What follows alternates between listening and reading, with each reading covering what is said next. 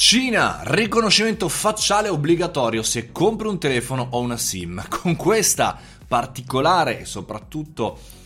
importante legge cinese, eh, insomma, è scattata insomma, questa scansione facciale al momento della sottoscrizione di un nuovo contratto di connessione o telefonia mobile. Importante, ha già chiaramente fatto polemica dal primo dicembre in cui è entrata in vigore questa legge perché chiaramente ti obbliga eh, insomma, chiunque vuole aprire una SIM o vi dicendo a sottoporsi a una scansione facciale. Ma insomma, noi sappiamo bene, in realtà, amici del caffettino, che il governo di Pechino non è proprio fan del mondo della GDPR, della privacy e vi dicendo. E anzi, tra l'altro, eh, è uno dei plus, forse da un certo punto di vista, il riconoscimento facciale del mondo cinese, perché potete insomma, pagare la metropolitana, potete acquistare dei prodotti, potete fare un sacco di cose all'interno, lo so, anche l'approvazione dei prestiti della banca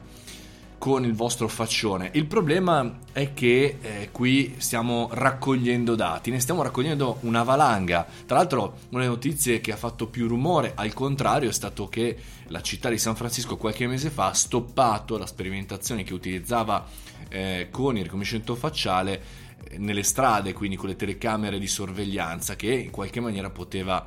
eh, mappare tutto e tutti. Quindi eh, tralasciamo per un secondo l'ottica della privacy, chiamiamola così, ma eh, parliamo invece di come vengono trattati i dati, cioè siamo sicuri che questi dati vengano utilizzati in maniera sana e che non, visto che appunto la Cina aveva avuto problemi, ha problemi anche di ordine pubblico, di eh, insomma, situazioni di questo tipo che non vengano utilizzati per andare a eh, fare un controllo sull'informazione. Non so se vi ricordate, qualche giorno fa qui al caffettino avevamo parlato di quella ragazza che aveva cercato questo escamotage sul social t- cinese su TikTok per l'appunto di eh, far finta di fare un video di make up e poi invece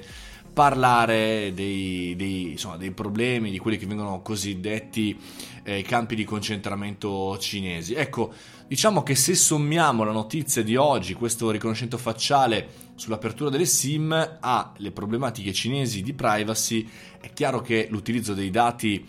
diventa un, un, asset centrale per la sicurezza del paese e anche insomma, per noi, per quanto riguarda il business, potrebbe diventare un ulteriore elemento chiave da tenere in considerazione. Sicuramente quando, se arriverà in maniera importante in Europa o nei social, nelle, nelle app eh, occidentali questa tipologia di ragionamento, dovremo tenerne conto. Il punto non è che un'azienda privata per poter accedere alla sua app ti chiede riconoscimento facciale, è che eh, venga imposta una legge che ti obbliga, se vuoi aprire una SIM,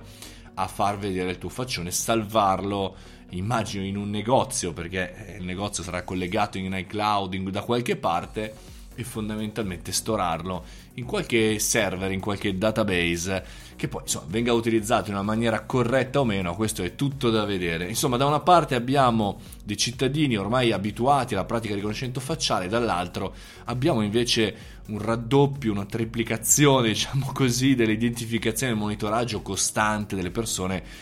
che vivono nel paese senza dare, secondo me, il giusto peso alla questione della privacy. Invece qui, insomma,